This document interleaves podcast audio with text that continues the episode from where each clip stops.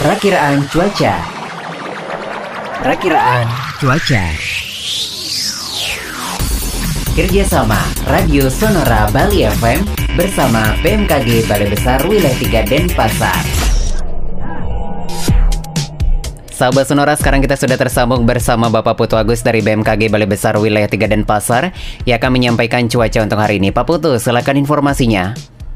Baik, selamat pagi. Berikut kami sampaikan informasi cuaca secara umum untuk wilayah Bali pagi ini tanggal 26 Maret 2022, di mana kondisi cuaca secara umum berawan dan terdapat potensi hujan ringan hingga sedang di sebagian besar wilayah Bali.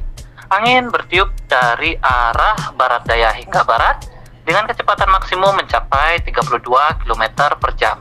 Suhu udara berkisar antara 23 hingga 33 derajat Celcius dengan kelembaban udara berkisar antara 65 hingga 95 persen.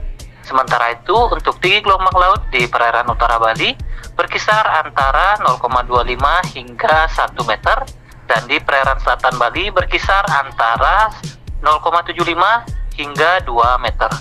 Untuk peringatan ini perlu diwaspadai potensi hujan sedang hingga lebat yang dapat disertai kilat atau petir dan angin kencang berdurasi singkat di wilayah Bali bagian barat, tengah, dan timur, serta potensi tinggi gelombang laut yang dapat mencapai 2 meter atau lebih di Selat Bali bagian selatan, Selat Badung, perairan selatan Bali, Selat Lombok bagian selatan, dan Samudra Hindia Selatan Bali. Demikian informasi cuaca yang dapat kami sampaikan. Terima kasih.